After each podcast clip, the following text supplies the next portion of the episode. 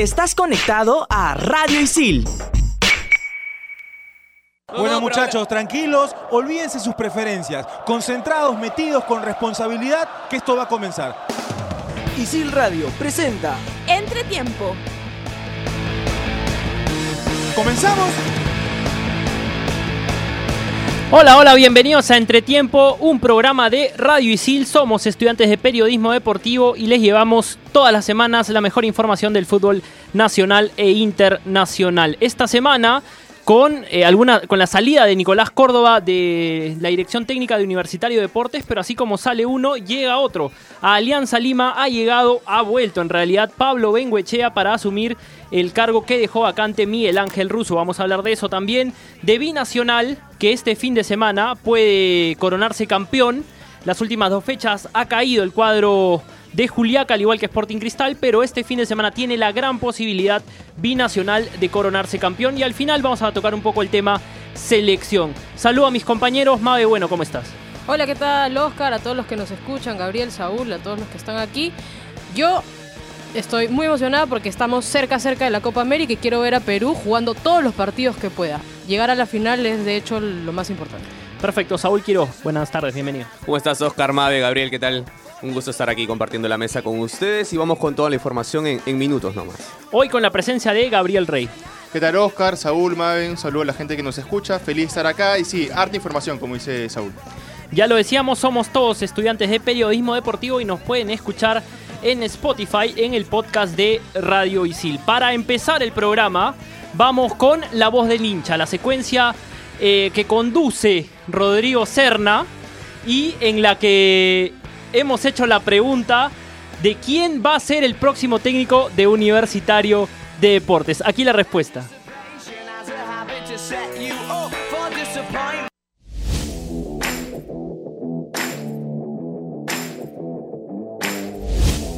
La voz del hincha. Sean bienvenidos a una secuencia más de La Voz del Hincha. Mi nombre es Rodrigo Serna y el día de hoy tenemos la siguiente pregunta, que es, ¿qué técnico debería llegar a Universitario de Deportes? Como muchos sabemos, el equipo Crema se ha quedado sin técnico, Nicolás Córdoba renunció a ser técnico del cuadro Crema, pero vamos a ver si los chicos de Isil tienen algún técnico definido y todo esto y mucho más aquí en La Voz del Hincha. Bueno, vamos a comenzar. ¿Cuál es tu nombre, mi hermano? Diego, Te hago la pregunta. Para ti, ¿qué técnico debería llegar a Universitario de Deportes? una pregunta, la verdad. Este, yo pienso que con lo que pasó con Córdoba fue algo triste. No triste, sino algo que ya se tenía que hacer. Yo pienso que un técnico que debe regresar es este Ángel Comiso, que tuvo una buena campaña e incluso lo sacó campeón después de bastante tiempo. Y yo creo que es una buena elección que regrese él. Y ahora con los nuevos jugadores que tiene la U, puede hacer una buena campaña. Listo, muchas gracias.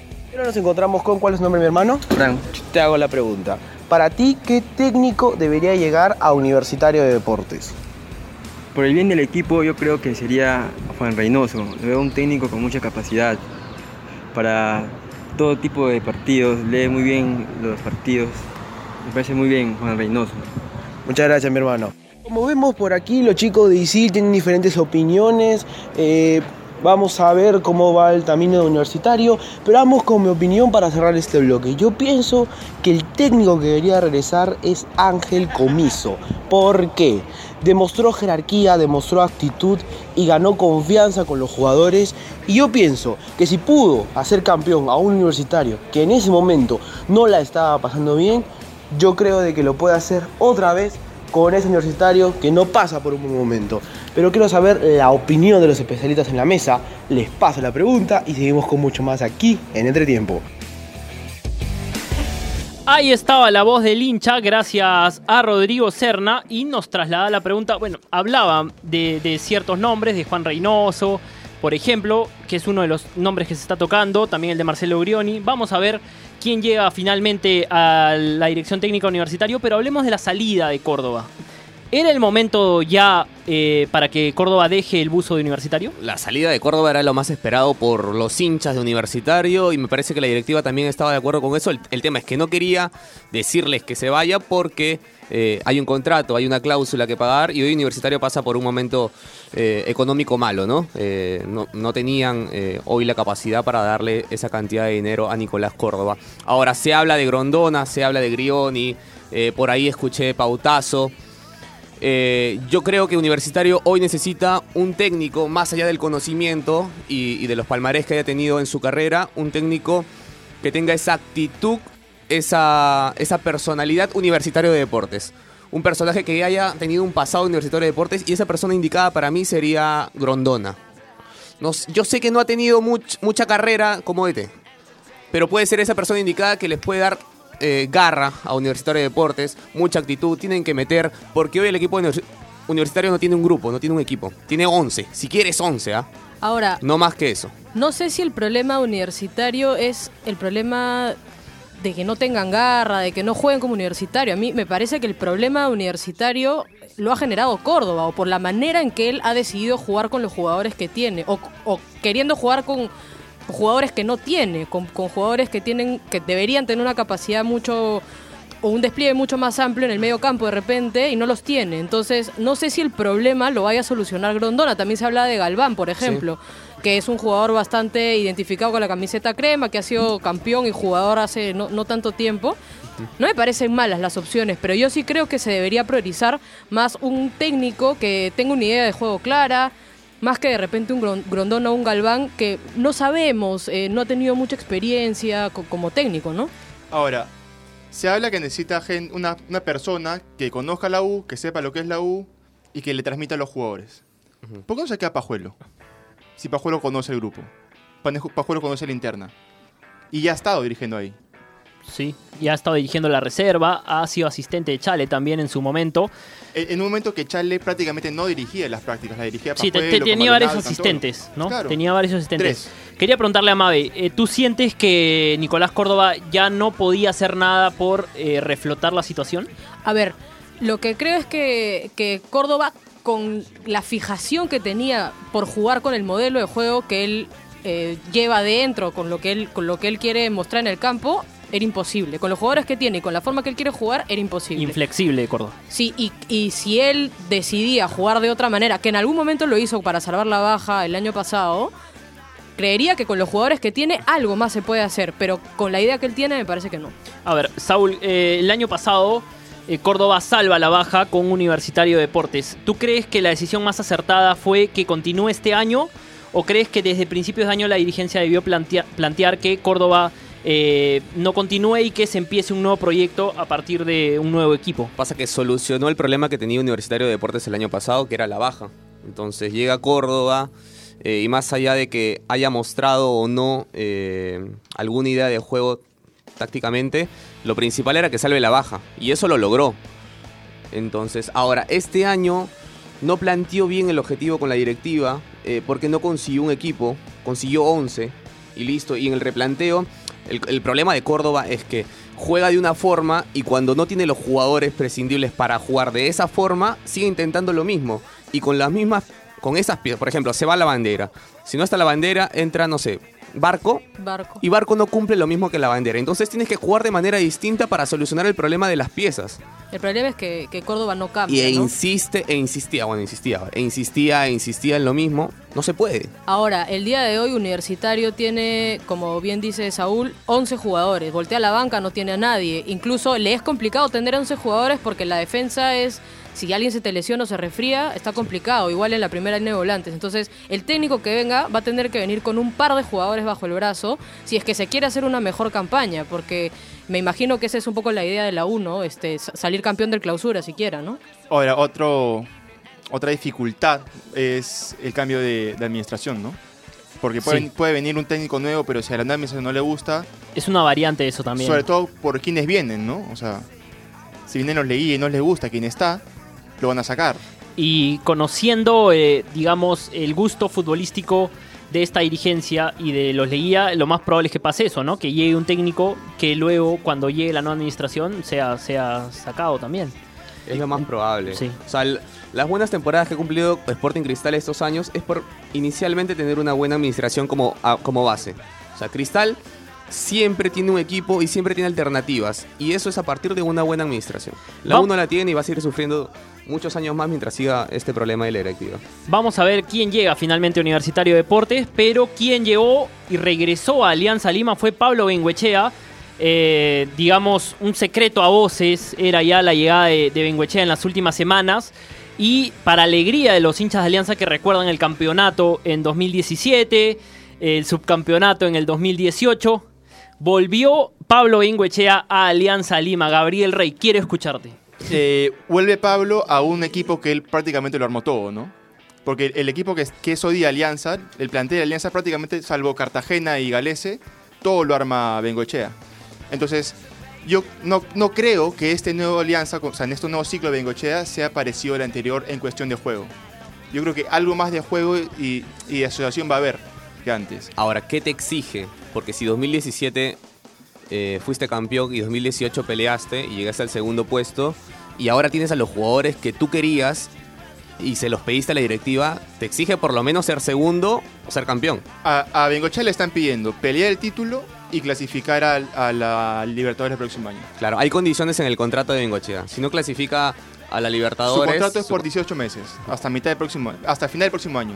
Si no llega a clasificar, su contrato termina este diciembre. Ahora, qué importante esta corta estancia de- del profesor Reyes y el profesor Duarte en Alianza para eh, sacar nuevos valores en el club y nuevas alternativas eh, en Alianza Lima eh, que, que pueden ser utilizadas también por Pablo Benguechea Mabe. Sí, sí, de hecho en estos cortos partidos que han estado han sacado un chico que ha- se ha ganado el titularato ya. Matsuda. Matsuda, un chico Uno es que- Matsuda, el otro es Cornejo y bueno, e ingresó Gallardo. A mí me, me gustó mucho Matsuda eh, y ya se ha ganado, me parece, un espacio siquiera para que siempre lo estén, lo estén mirando y eso habla muy bien de esta, de estos. El eh, único jugador que salió aplaudido en el partido entre Binacional y Alianza Lima, bueno, Alianza Lima y Binacional, fue Matsuda. Sí, El único. Importante, es, es- es- es un chico que, que va ganando minutos y un poco lo que tú decías, contentos porque ha vuelto Bengochea. Yo no sé qué decirte si los hinchas están contentos. Creo que hay opiniones divididas. Están felices los hinchas de Alianza. Está- hay, hay opiniones ahí divididas. Eh, vamos a ver qué hace Bengochea con este nuevo plantel. Yo personalmente sí creería que no que va a seguir apostando lo mismo, pero vamos a ver si con estos jugadores tiene a Arrué que él lo pidió, este A Manzanea. a Manzanea que él lo pidió, vamos a ver si juega Mira, de con o- el plantel que tiene forma, Alianza ¿no? Lima, debería ser primero, ¿no? Primero o segundo. Con el plantel que tiene, ¿ah? Porque además tiene ¿ah? variantes, sí. Primero, segundo y tranquilo. Sí. Tranquilo. Así es. Eh, perfecto, cerramos el tema de Alianza Lima también. Eh, vamos a ver cómo le va a Benguechea en este reestreno en Alianza Lima. Y vamos con el baúl del Chino Doy.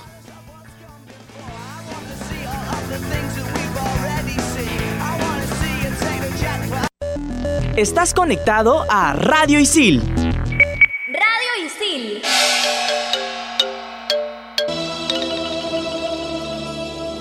El 28 de mayo de 2011 se jugó la final de la UEFA Champions League 2010-2011.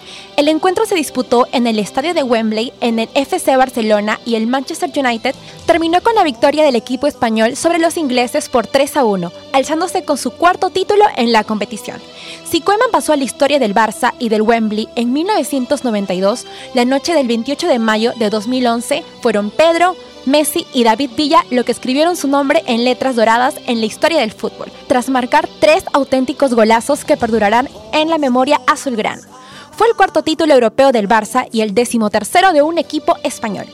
El club catalán demostró en esa final que la cantidad de títulos ganados desde el año 2009 no era fruto de la casualidad. El Barça de Guardiola cerró así un ciclo que se había iniciado dos años antes con la consecución del triplete, consagrándose como el primer equipo español en lograr dicho honor. Los culés volverían a ganar la orejona en 2015, mientras Pep Guardiola, entrenador de ese maravilloso equipo, no ha podido volver a levantar este trofeo.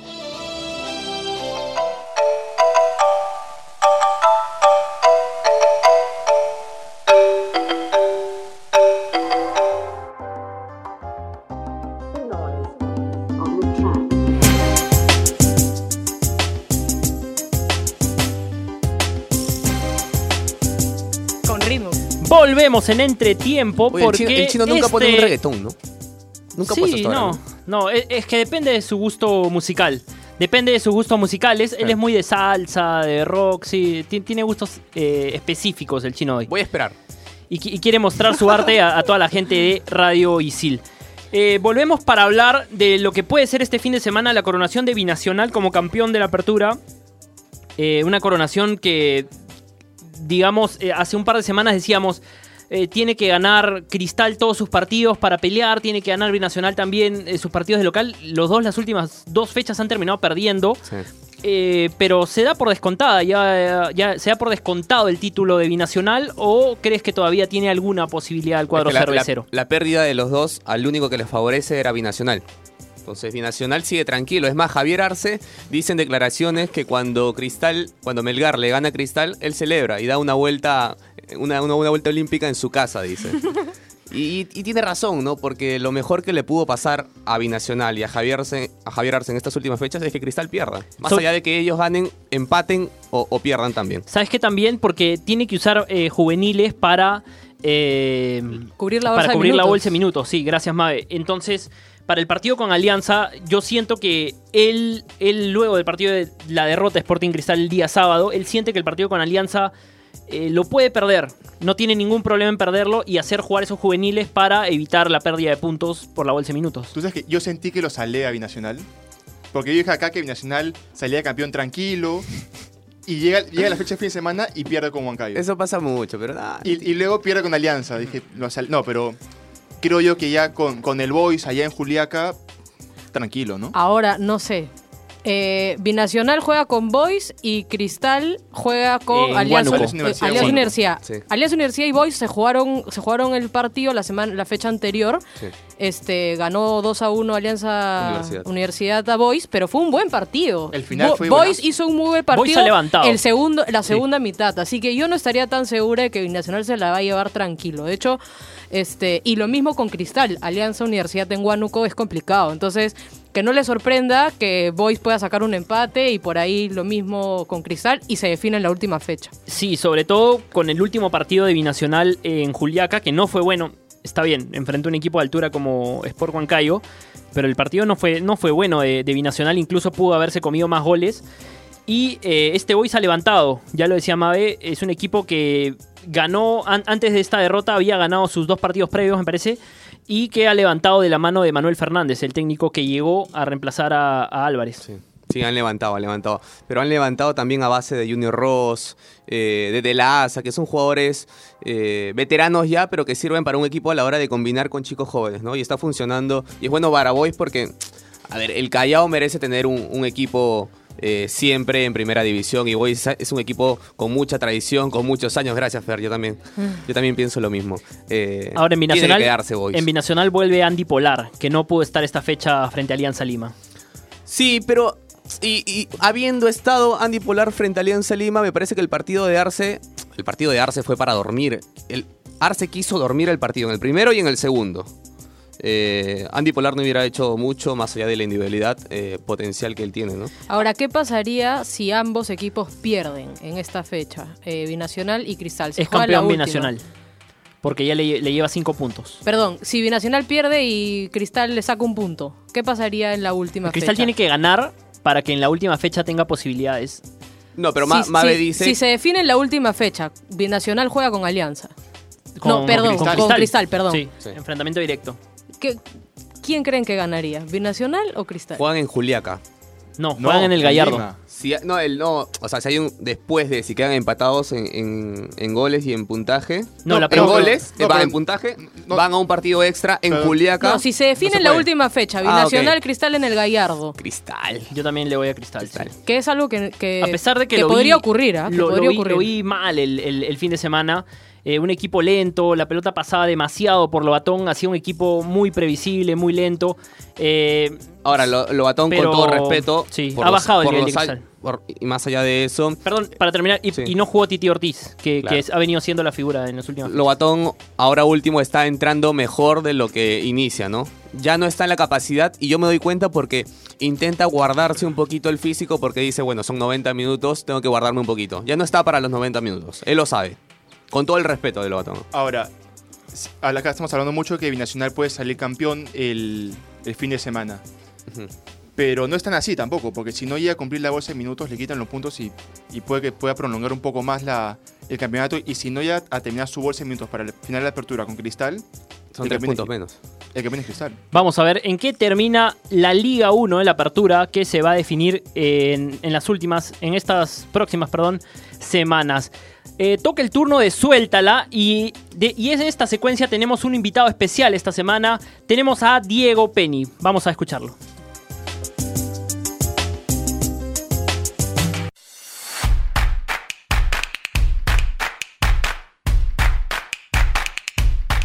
Diego Penny, CR7 o Messi, Messi, Mourinho o Guardiola. Guardiola. Si pudiera conocer un estadio, ¿cuál sería?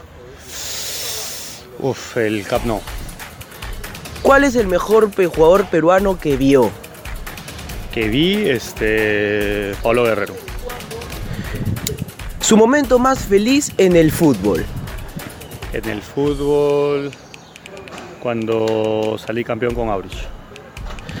Que su equipo sea campeón de la Copa Libertadores o que la selección vaya otra vez al Mundial. Que mi equipo sea campeón de la Libertadores. Salsa, rock, cumbia o reggaetón. Eh, cumbia. Complete esta canción. ¿Cómo no te voy a querer? Tiene varios significados, pero ¿cómo no te voy a querer? Si eres mi Perú, vení, una vaina así. Y, vení. y por última pregunta, ¿qué le dirías a Ricardo Gareca? Que siga haciendo crecer el fútbol peruano. Muchas gracias, Diego. Estás conectado a Radio Isil. Volvemos en entretiempo y eh, a pocas semanas ya del debut de Perú que va a ser el 15 de junio a las 2 de la tarde frente a Venezuela por la Copa América. La selección ya empezó a entrenar con algunos elementos y, vamos a, ver qué, creen ustedes que le espera a Perú eh, en esta Copa América. Eh, ¿qué- ¿A qué debe aspirar el cuadro de Gareca? En esta semana además se unió Zambrano, se unió Carrillo, se unió Farfán a los entrenamientos. Eh, ya está eh, acompañado de Ricardo Gareca porque estaba Néstor Bonillo, acordémonos de eso. Ya está con Ricardo Gareca. Eh, y hay muchas posibilidades, ¿no? Pero yo creo que Ricardo Gareca tiene una base de 23, que ya lo ha, venido manejando en las eliminatorias, en algunas Copa- Copas Américas pasadas. A partir de esa base, habría que agregar al que eh, en este tiempo, en este 2018, hasta junio, eh, sobresalió. Y por ahí ya haya tenido una convocatoria previa. Porque no, no, veo una sorpresa con Ricardo Gareca. No Sí. veo, por ejemplo, a Kevin Quevedo. Sorpresa. No, No, no. no. lo veo Andy Polar sorpresa. Porque ni siquiera está. No. Me hubiera encantado. Eh, pero no veo una sorpresa en Ricardo Gareca. Es de la base que tuvo y uno que sobresalió en, est- en este año. Zambrano puede ser. O Christopher González. O sea, ¿tú crees que la sorpresa viene del medio campo para atrás? No, el y medio, sobre- medio campo para adelante está casi cerrado, ¿no? Sí. Sí, y sobre todo tomando en cuenta que al Mundial fue Alberto Rodríguez, que está lesionado, entonces Claro, uno tiene que entrar por él. Sí. Y el otro es Pedro Aquino que llega justo. Ahí podría haber otra variante. ¿Y ¿A quién pondrías? ¿A Bayón? No, Cartagena. Cartagena, claro. Sí tienes que llevar dos centrales nomás, dos de marca. Tapia, Cartagena. El que iba a quedar fuera, eh, en ese caso, iba a ser Cartagena, pues, ¿no? Porque iba, iba Aquino, sí, Aquino estaba bien. Ahora, buen momento, ¿no? De, de los seleccionados, eh, lo- los toma, digamos, han retomado cierto protagonismo algunos elementos importantes como Pablo Guerrero, como Jefferson Farfán, el mismo Oreja Flores, que terminó jugando y metiendo algunos goles. Ahora, de- de- decíamos hace un par de meses que Paolo Guerrero era una duda, ¿no? ¿Cómo llegará a la Copa América? ¿Llegará jugando? ¿Se podrá lesionar? Y hoy es el, uno de los que mejor llega a esta Copa América, ¿no? Llega con continuidad, con goles. Es que ha, ha sido bien llevado en Brasil. Ha sido un jugador que lo han sabido cuidar, ha sabido manejar las cargas en los entrenamientos previo al debut. Debutó, bueno, debu- claro, debuta en Inter y él también sabe- sabido manejar los tiempos de juego. Y hay que reconocer lo que ha mejorado psicológicamente Paolo Guerrero.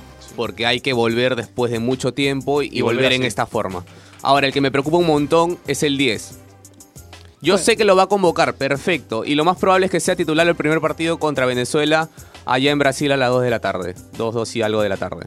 Pero preocupa en qué nivel viene. Jugó contra Internacional Y el nivel fue bajísimo, bajísimo. ¿ah? Sí, no, no, no ha completado 90 minutos desde que llegó a Santos. Pero a quien vamos a escuchar en este momento es a Luis Advíncula, lateral derecho de la selección. El último mes con, no con la continuidad que, que hubiera querido, pero eh, creo que físicamente estoy bien. ¿no? De los 38 partidos de liga jugué 30, así que yo creo que, que fue buena para mí. Así que si bien al equipo no le fue bien porque descendimos, pero creo que en lo personal a mí me vino bien. ¿no? Ahora estoy enfocado en lo que es la selección, eh, que si Dios quiere trabajar para ir a la Copa América y después ver qué pasa. Todos sabemos la calidad de Paolo, eh, lo bien que le hace al grupo, así que nada, yo creo que todos estamos contentos de que lo vuelva. ¿no? Tenemos que ir paso a paso, eh, ganando partidos y, y tratar de llegar lo más lejos posible. ¿no? Yo siempre voy a un torneo pensando que puede llegar a la final, pero que no creo que hay nadie que, que piense que va a un torneo simplemente a, a ver qué pasa. No creo que nosotros vamos a un torneo pensando en llegar a una final. Ahí estaba Luis Advíncula y decía, eh, me quedo con esa frase, nadie va a competir, queremos llegar a la final. Es el sentimiento de Luis Advíncula. Mabe, luego de los amistosos eh, post-mundial, eh, ¿tú ves esperanza en que este grupo llegue a la final? Yo creo que sí, yo creo que sí. No sé si a la final, pero por lo menos que llegue, como ya, ya es costumbre para Perú, a un partido semifinal y se juegue el tercer y cuarto puesto o la final, ¿no?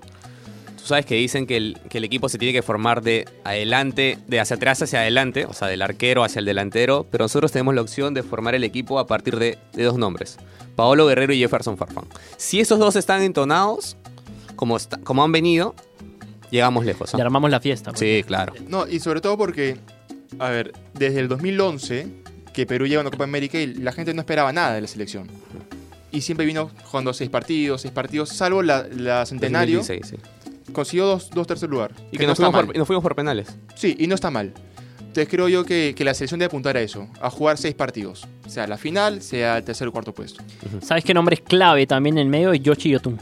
Ah, sí. Los partidos en que él ha estado fino han sido los mejores de la selección. Ahora vuelve la pareja de centrales del medio eh, compartidos con ritmo, ¿no? Porque Tapia hace tiempo que Yotun. encontrábamos a Yotun bien y a Tapia eh, jugando y no jugando. Eso, Entonces, eso es bien importante porque es el, el medio el que te da, eh, bueno, Tapia recuperando y Yoshimar repartiendo, ¿no? tenemos un medio equilibrado. Y hoy, que, y que se dice, según algunos rumores, no, no, vamos a ver si se termina confirmando, podrían jugar juntos en Cruz Azul la próxima temporada. Se nos acabó el tiempo, muchachos. Pareja de centrales. ¿A quién llevas? Uno, una cortita nomás. ¿ah? Voy a tomar tu, tu posta, la posta de conductor un toque. ¿A quién llevas tú? Pareja de centrales titular contra Venezuela. Zambrano, Santa María. Yo voy por ahí también. Santa María y Araujo, te digo. Ya. No lo llevas a Zambrano entonces. Gabriel Sí, Rey. sí Ah, lo ya, llevo, pero no lo pones de titular. no lo Gabriel pongo Rey y cerramos. Zambrano Santa María. Muchas gracias. Somos Entretiempo por Radio. Isil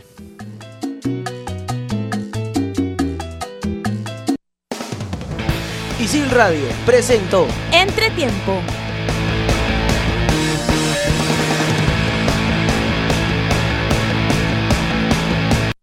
Radio Isil. Estás conectado a Radio Isil.